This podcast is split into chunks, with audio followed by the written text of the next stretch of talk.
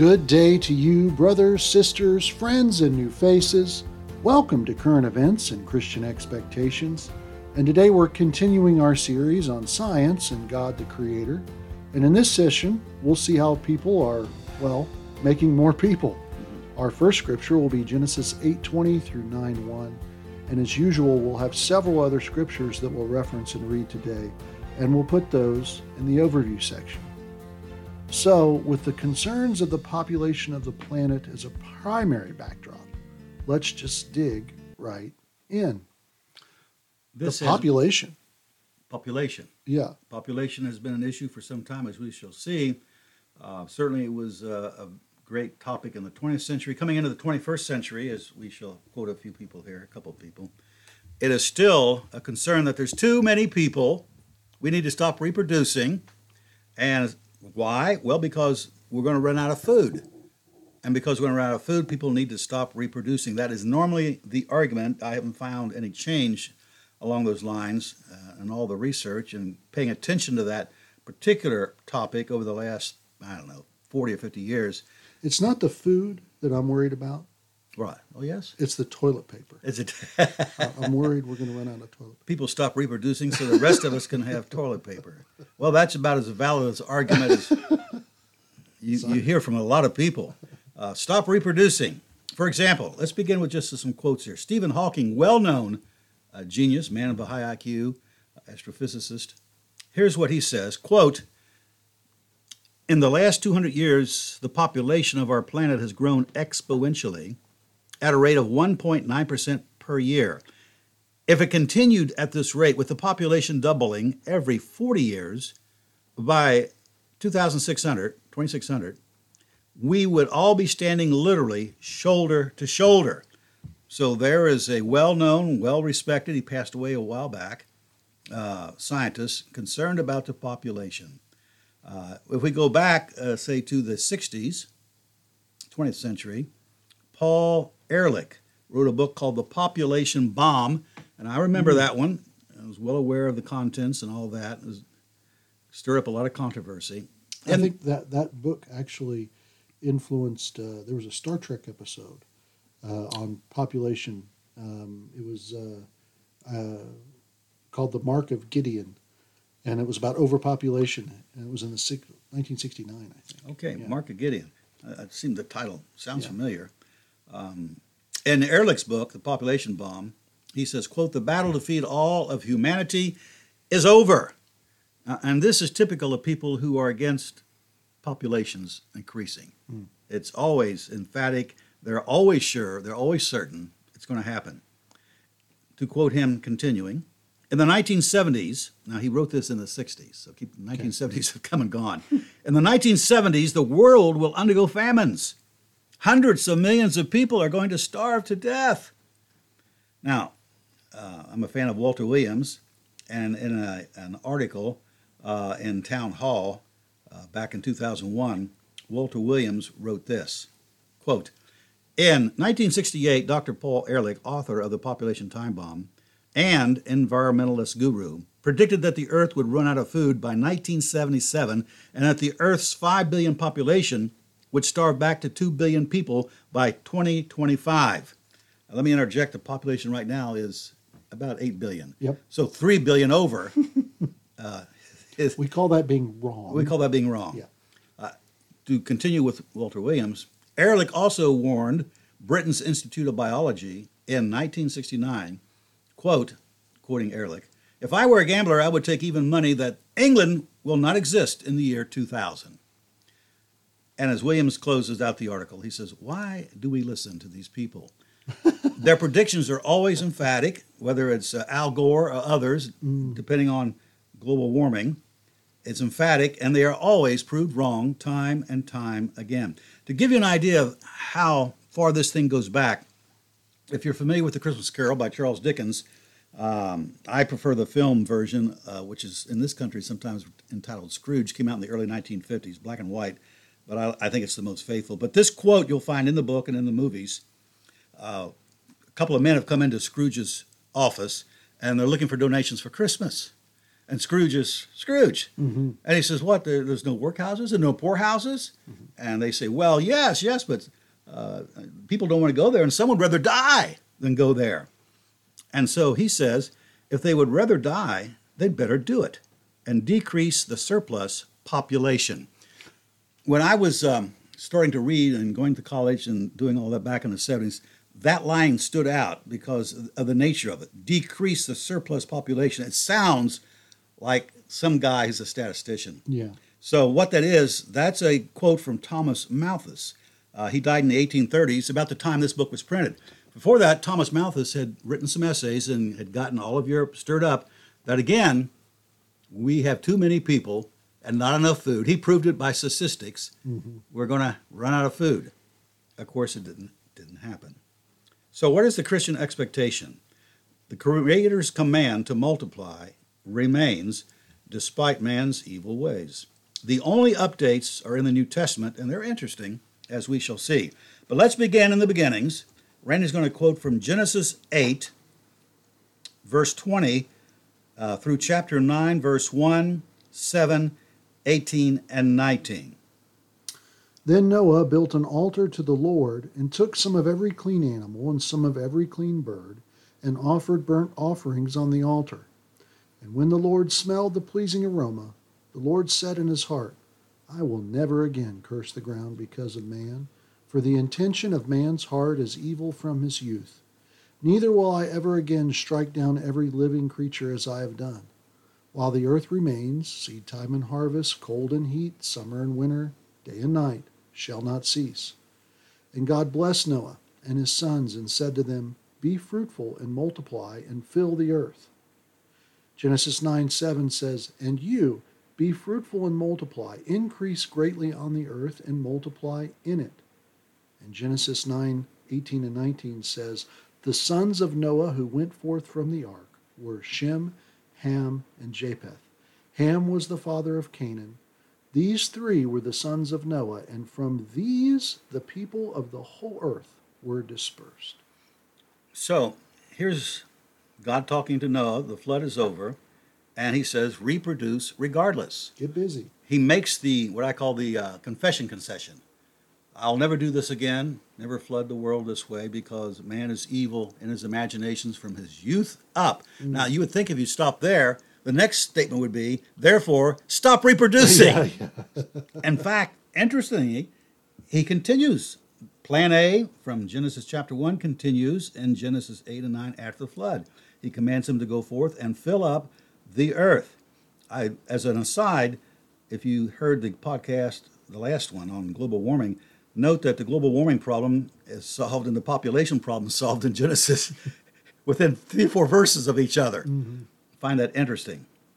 God doesn't abandon plan A, and there's a surprise for sure after his confession. His surprise is, even though man is evil, multiply regardless. So we want to examine this a little.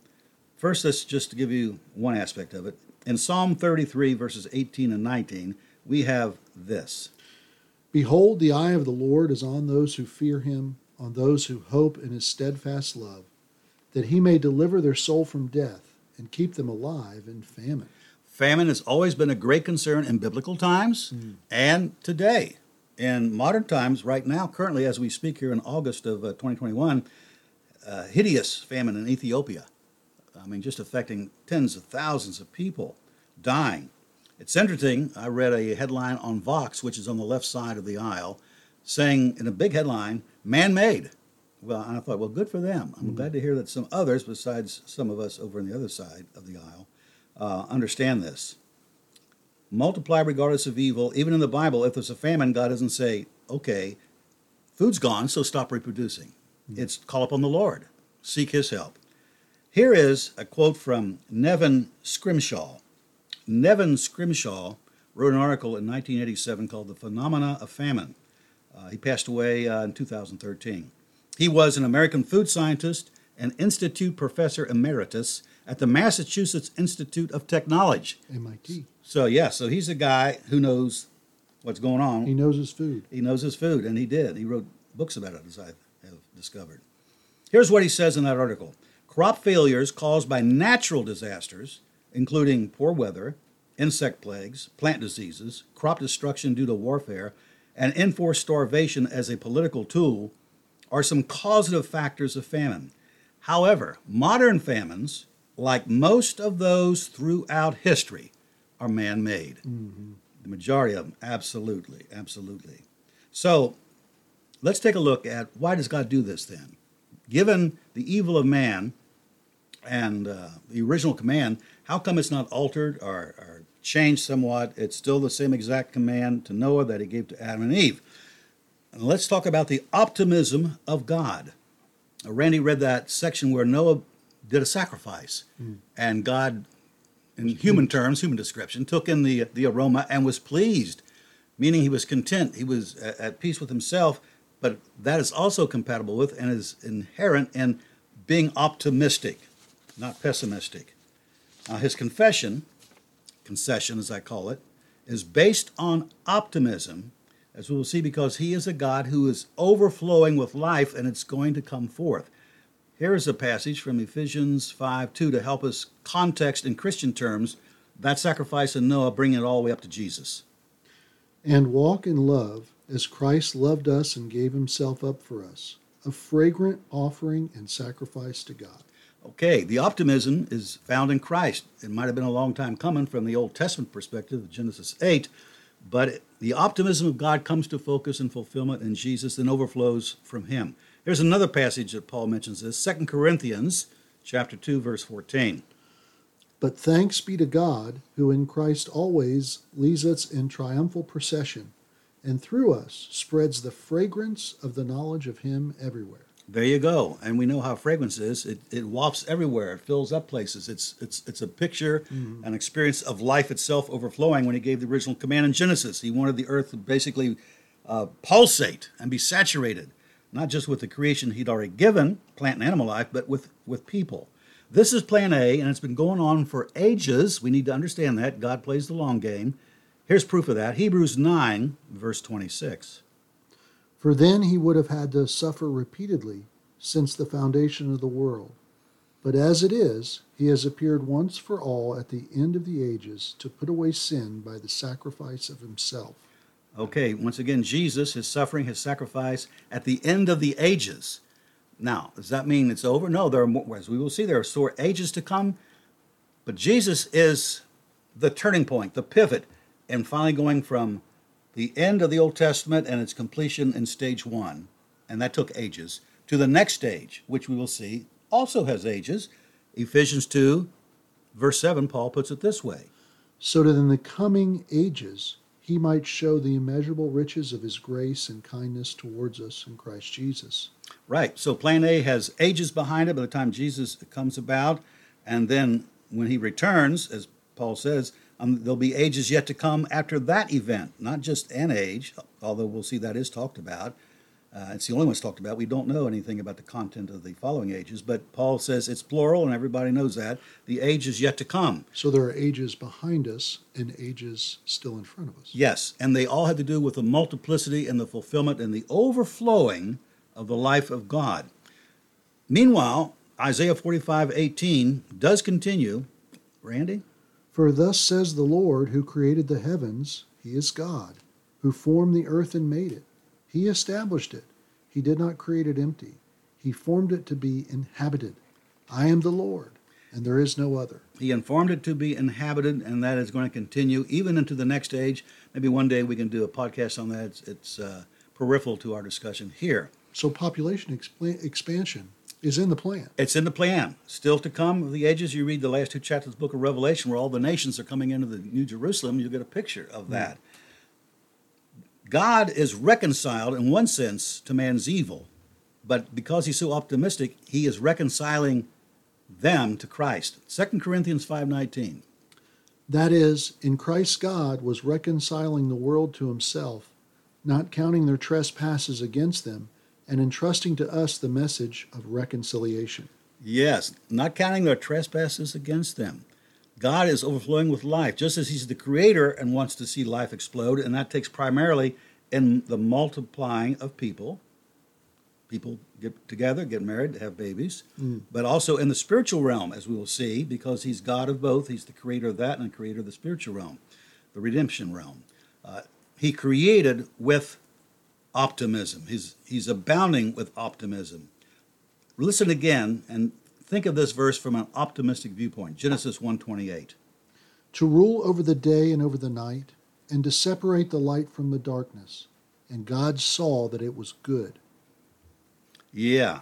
So the light begins. It continues through that first chapter of Genesis and goes down to the command to multiply. And that's where he ends up with the goal the entire time is the multiplicity of life. And when he returns, once again, the optimism that God has put into creation, not just into us, as we'll see in a minute, being in his image, but into the animate creation of the plant life, of animals, etc. Listen to this psalm, optimistic from Psalm 98, verses 4 through 9, about the returning of the judge to judge the earth. Make a joyful noise to the Lord, all the earth. Break forth into joyous song and sing praises. Sing praises to the Lord with the lyre and the sound of melody. With trumpets and the sound of the horn, make a joyful noise before the King, the Lord. Let the sea roar, and all that fills it, the world and those who dwell in it. Let the rivers clap their hands, let the hills sing for joy together, before the Lord, for he comes to judge the earth. He will judge the world with righteousness, and the peoples with equity. Yes, we sing at Christmas time, joy to the world, and we think that's about the birth. Actually, that was taken by the songwriter from this psalm, which deals with the joy that the earth will have, the overflowing optimism and the coming of life in a fabulous way, not seen before, when the judge returns. And all of creation is said to be joyful about that and optimistic about the future. Now, we do know there are things that are in culture against the population, against the life of God moving forward, whether it's the pro-choice movement or other things you can name. There are obstacles, but listen to the confession of Job, who is beaten down in his life, but yet manages to come up with his confession in the middle of his trial and tribulation, which is, for the Old Testament, an astounding prophecy. And it's based on the fact that we are created in God's image, and that optimism breaks through time and time and time again. Job 19, Randy is going to read 25 to 27. For I know that my Redeemer lives, and at the last he will stand upon the earth. And after my skin has been thus destroyed, yet in my flesh I shall see God, whom I shall see for myself, and my eyes shall behold, and not another. My heart faints within me. Yeah, it's a revelation so powerful, so optimistic, that he's going to faint from it. It's an amazing affirmation of optimism of God in the world, even though Job is continuing his arguments with God for why he's in such a mess as he is in. Yes. And there's not much attention given to divine optimism. It is a great subject on its own, but we're looking at it now from the idea of the population. So this divine optimism will overflow to the many. It's who the Creator is. He overflows in life. God in humility chose out of his abounding life to have other than the divine family. You know, we say, in the beginning, God created heaven and earth. No, well, that was for us, but there never was a beginning. God has always been. And all the, in my estimation, Orthodox theologians affirm that is from eternity past, it was God the Father loving the Son through the Holy Spirit, and the Holy Spirit returned that love to the Father, and it overflowed with life and optimism, and it was fine. There was no need to bring us into the picture, but that's an act of humility for God to say, there's going to be somebody else besides me. And so that comes out of the overflowing life of God. That's who the Creator is. Since the 70s, there's been 3 billion added to our planet. So clearly people are responding, whether they're Christian or Jews or Muslims or whoever. It is inherent in people in the image of God, and all humans are, to overflow with life. And the primary aspect, the way that is expressed, is you get together and you have children. It's just the way it's been doing. Now, it's also in redemption. Listen to Jesus talk about the overflow of life he wants to give people in redemption. John 10:10. The thief comes only to steal and kill and destroy. I came that they may have life and have it abundantly. Exactly. And here's an illustration from agriculture where Jesus compares what's going to happen when he dies. John 12:24. Truly, truly, I say to you, unless a grain of wheat falls into the earth and dies, it remains alone. But if it dies, it bears much fruit. Yes, in creation, God has created the seed. And what is in the seed? More life. Mm-hmm. And you take those seeds, and it's just it's an exponential multiplying effect. Life begets life. Life begets life. One single seed begets much life, and that's the spiritual life that Jesus is talking about. Remember, we still live in an evil age, but it's been invaded by the future, as we shall see. And so we have this collision sometimes between anti-life and pro-life. Yeah. But pro-life is going to win. Let's take a look at Hebrews 2:10 for a good look at God the Creator, Jesus the Sufferer, and how many people are going to be blessed by this overflow of life. For it was fitting that he, for whom and by whom all things exist, in bringing many sons to glory, should make the founder of their salvation perfect through suffering. Many sons to glory through the suffering of Jesus. Mm. That's the plan of God the Creator. Many. And we don't have time to trace that, but in the New Testament, the many means a lot. And likely more than we think. More than we think. Yeah. More than they think. Absolutely. Absolutely. But now let's stop a second, and let's hear the Minority Report. Listen to the shocking words of Jesus. This is a caveat. The passage is from Matthew 19. And what's happening here is the Pharisees has come and said, is it right for us to get a divorce? And Jesus is talking to them about that. And they say, well, why didn't Moses give us command to divorce our wives? And he says, because your hearts are hard. But I'm telling you, if you divorce your wife for any other reason than sexual immorality and marry another, you commit adultery. Well, we're going to see the disciples' reaction to that, what they thought about that. And then Jesus' response to the disciples' reaction, Matthew 19, verses 10 through 12. The disciples said to him, if such is the case of a man with his wife, it is better not to marry. But he said to them, not everyone can receive this saying, but only those to whom it is given.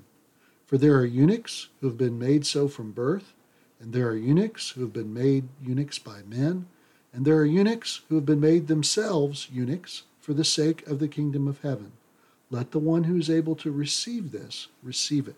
All right, here's a carve-out from the original command of God, back in Genesis. Mm-hmm. There are certain people who do not have to be reproducing because they have been chosen or they have sensed their calling, and it's such that they're going to be celibate, as we would say. They're going to be celibate. They're not going to get married. Jesus himself was celibate. And as we'll see in just a moment, Paul was celibate. Notice the disciples' reaction when they hear, only one reason you can divorce your wife is, well, oh, who can deal with that? Yeah. And so Jesus brings up this, the three eunuchs, you know. You're born that way sometimes. Men, of course, obviously, in that culture in particular, made eunuchs out of men. But the eunuch thing can be applied both to men and to women in service for the kingdom. For example, I've heard talk recently about the Kids for the Kingdom. People need to continue, I don't know, it's a movement, I suppose, among lots of groups. But it was explained to me that it's good. It's Kids for the Kingdom. You need to have more kids, more kids, more kids. Well, I'm not here to debate that one with the other. What we do find when we find an exception is we find celibacy for the kingdom. The command to reproduce continues, and maybe Kids for the Kingdom is a good idea. But what we're looking at here is the celibate aspect of it, and it does carve out a spot, an exception to the creation command. But now let's take a look at Paul, building on Jesus, and how he says this in 1 Corinthians 7. This involves several scriptures, so let's start with Paul's confession of his celibate state and why he thinks it's a good thing, not just for him, but for everybody else. Mm. So we're going to look at 1 Corinthians 7, verses 6 through 9, and then 39 through 40. Now, as a concession, not a command, I say this, I wish that all were as I myself am, but each has his own gift from God, one of one kind and one of another. To the unmarried and the widows, I say that it's good for them to remain single as I am, but if they cannot exercise self-control, they should marry, for it's better to marry than to burn with passion. And verses 39 and 40 say, a wife is bound to her husband as long as he lives, but if her husband dies, she is free to be married to whom she wishes, only in the Lord. Yet in my judgment, She is happier if she remains as she is, and I think that I too have the Spirit of God. So Paul says, I'm single, I'm celibate, and I think everybody should be that way, but I don't necessarily have, not everybody, forcing it on you. Yeah, I'm forcing it on you. Not everybody has that gift, but it's an extraordinary statement. Mm. And he thinks you'll be better off. Celibacy is better. And he's going to argue that now in the verses that Randy's going to read, by which he means it doesn't make you spiritually superior. It makes you better able to serve the Lord because you won't have certain confinements and restrictions, concerns, and pursuits that you do in marriage. So let's take a look now at verses. First, we'll start with verses 25 through 28.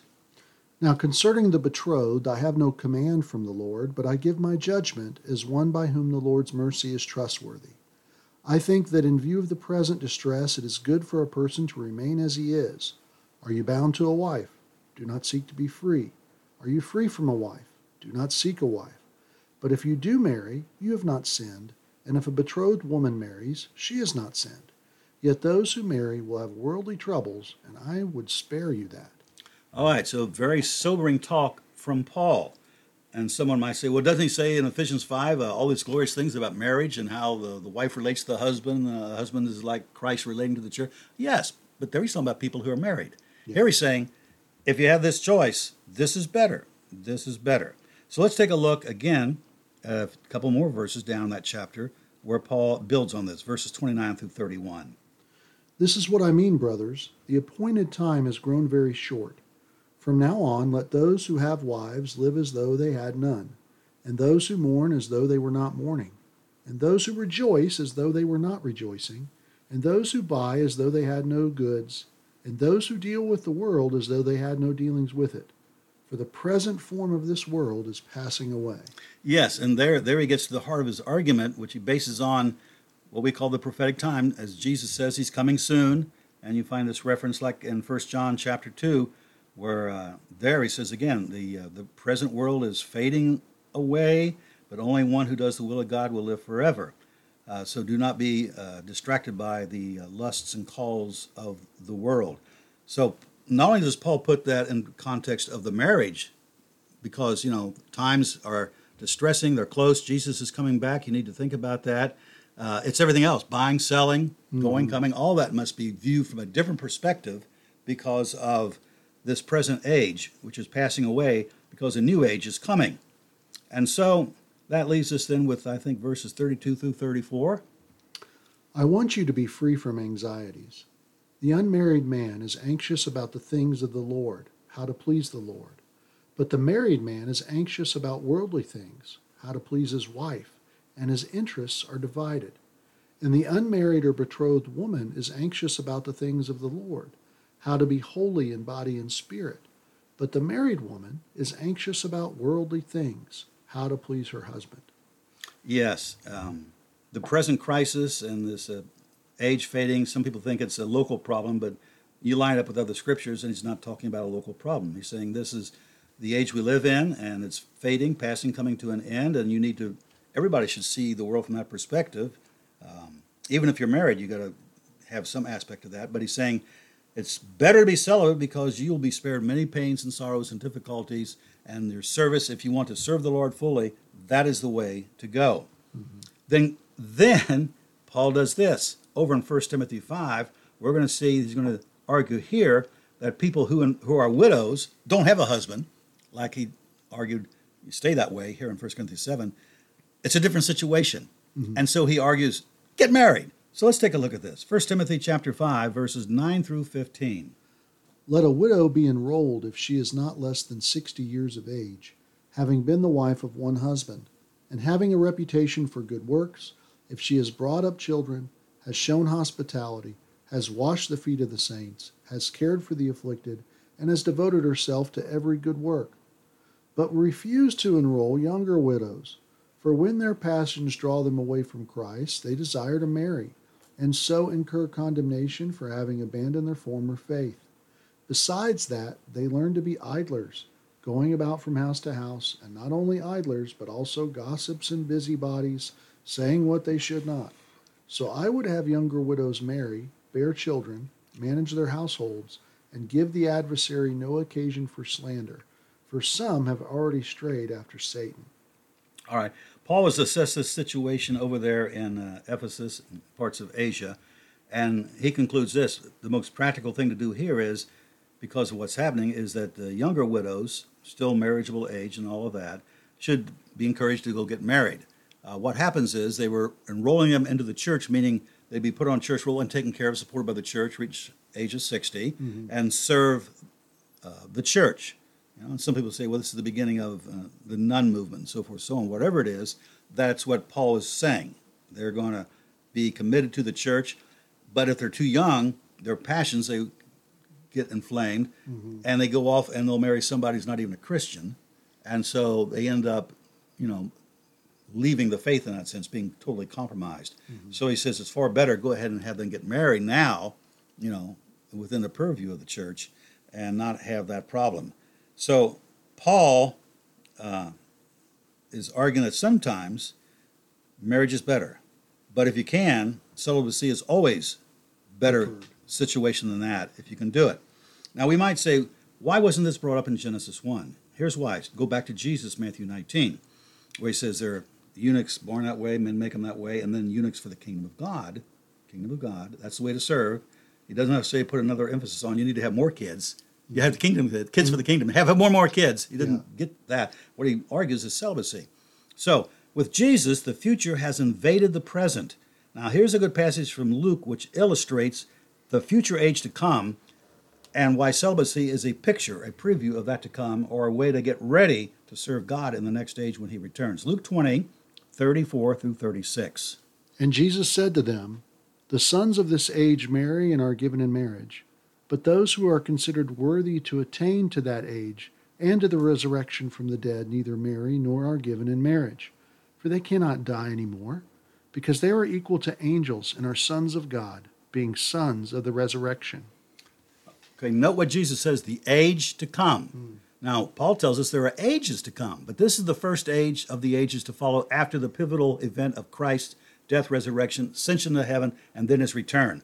All of history before that turns that way. All of history turns another way when he returns. The future has invaded the present.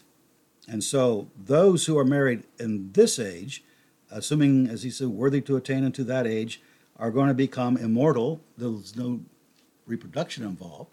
So you're not going to die. No one's going to die. So therefore, it's a different situation than this age. 2 Peter 3:13 gives you an illustration of the next age and what it is like. But according to his promise, we are waiting for new heavens and a new earth in which righteousness dwells. So in the next age, we're going to have a new heavens, a new earth. It's going to be totally different. It's the first age of the next group of ages to roll out by God's long game and his plan to have this life of his continue to overflow and build up and multiply further and further and further. I think we're going to need a podcast on ages, by the way. I think. Well, we can do one. That'd be cool. We'll have a podcast on ages. I think that might help. Celibacy is practice for the future, but the New Testament teaches that all of our lives, whether you're celibate or not, is practice for the future. Listen to this trustworthy saying, which someone came up with around the churches in Ephesus, and Paul quotes it in 2 Timothy chapter 2, verses 11 through 12a. The saying is trustworthy, for if we have died with him, we will also live with him.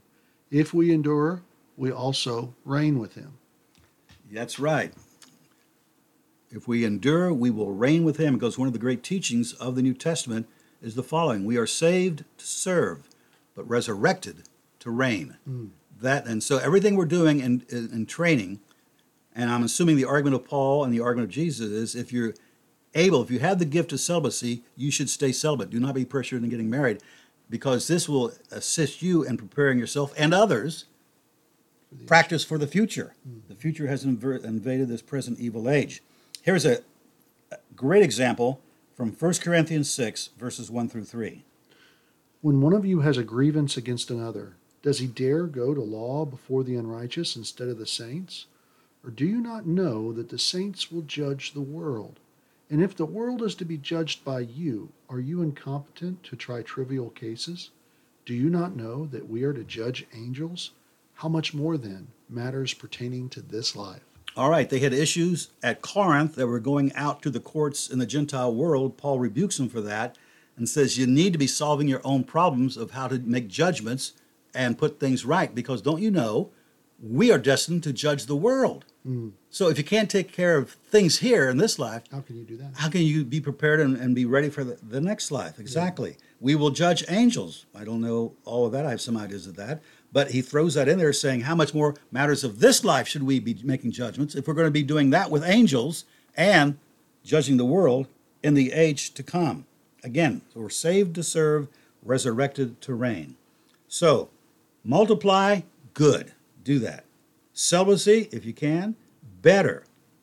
The best of both worlds involves the multiplication of Christians via Matthew 28. Go forth and teach all nations, baptizing them in the name of the Father, Son, and the Holy Spirit, and teaching them to observe all things, whatever I command you, even to the end of the proper translation, age, to the end of the age. Then that ends, and something else takes place in the next age. That's where we need kids for Christians. We need to make more Christians by doing the Great Commission. There you go. Exactly. There you go. Kids for the kingdom through Matthew 28 through conversion. Yeah. So next time we'll be taking a look at globalism, I believe, because we're still on current events. You know, there's a big discussion that we all need to be one big happy global planet. Mm. So we'll continue in that next time. Well, thanks, Jim. And you've given us a lot to think about. And I'm sure that there are questions and comments about it. And we'd love to hear your comments and questions, so please send them to eventsandexpectations@gmail.com. That's the word events, the word and the word expectations@gmail.com. We'll use your questions or comment where possible, and we will always answer you. This has been Current Events and Christian Expectations. And until next time, keep looking up.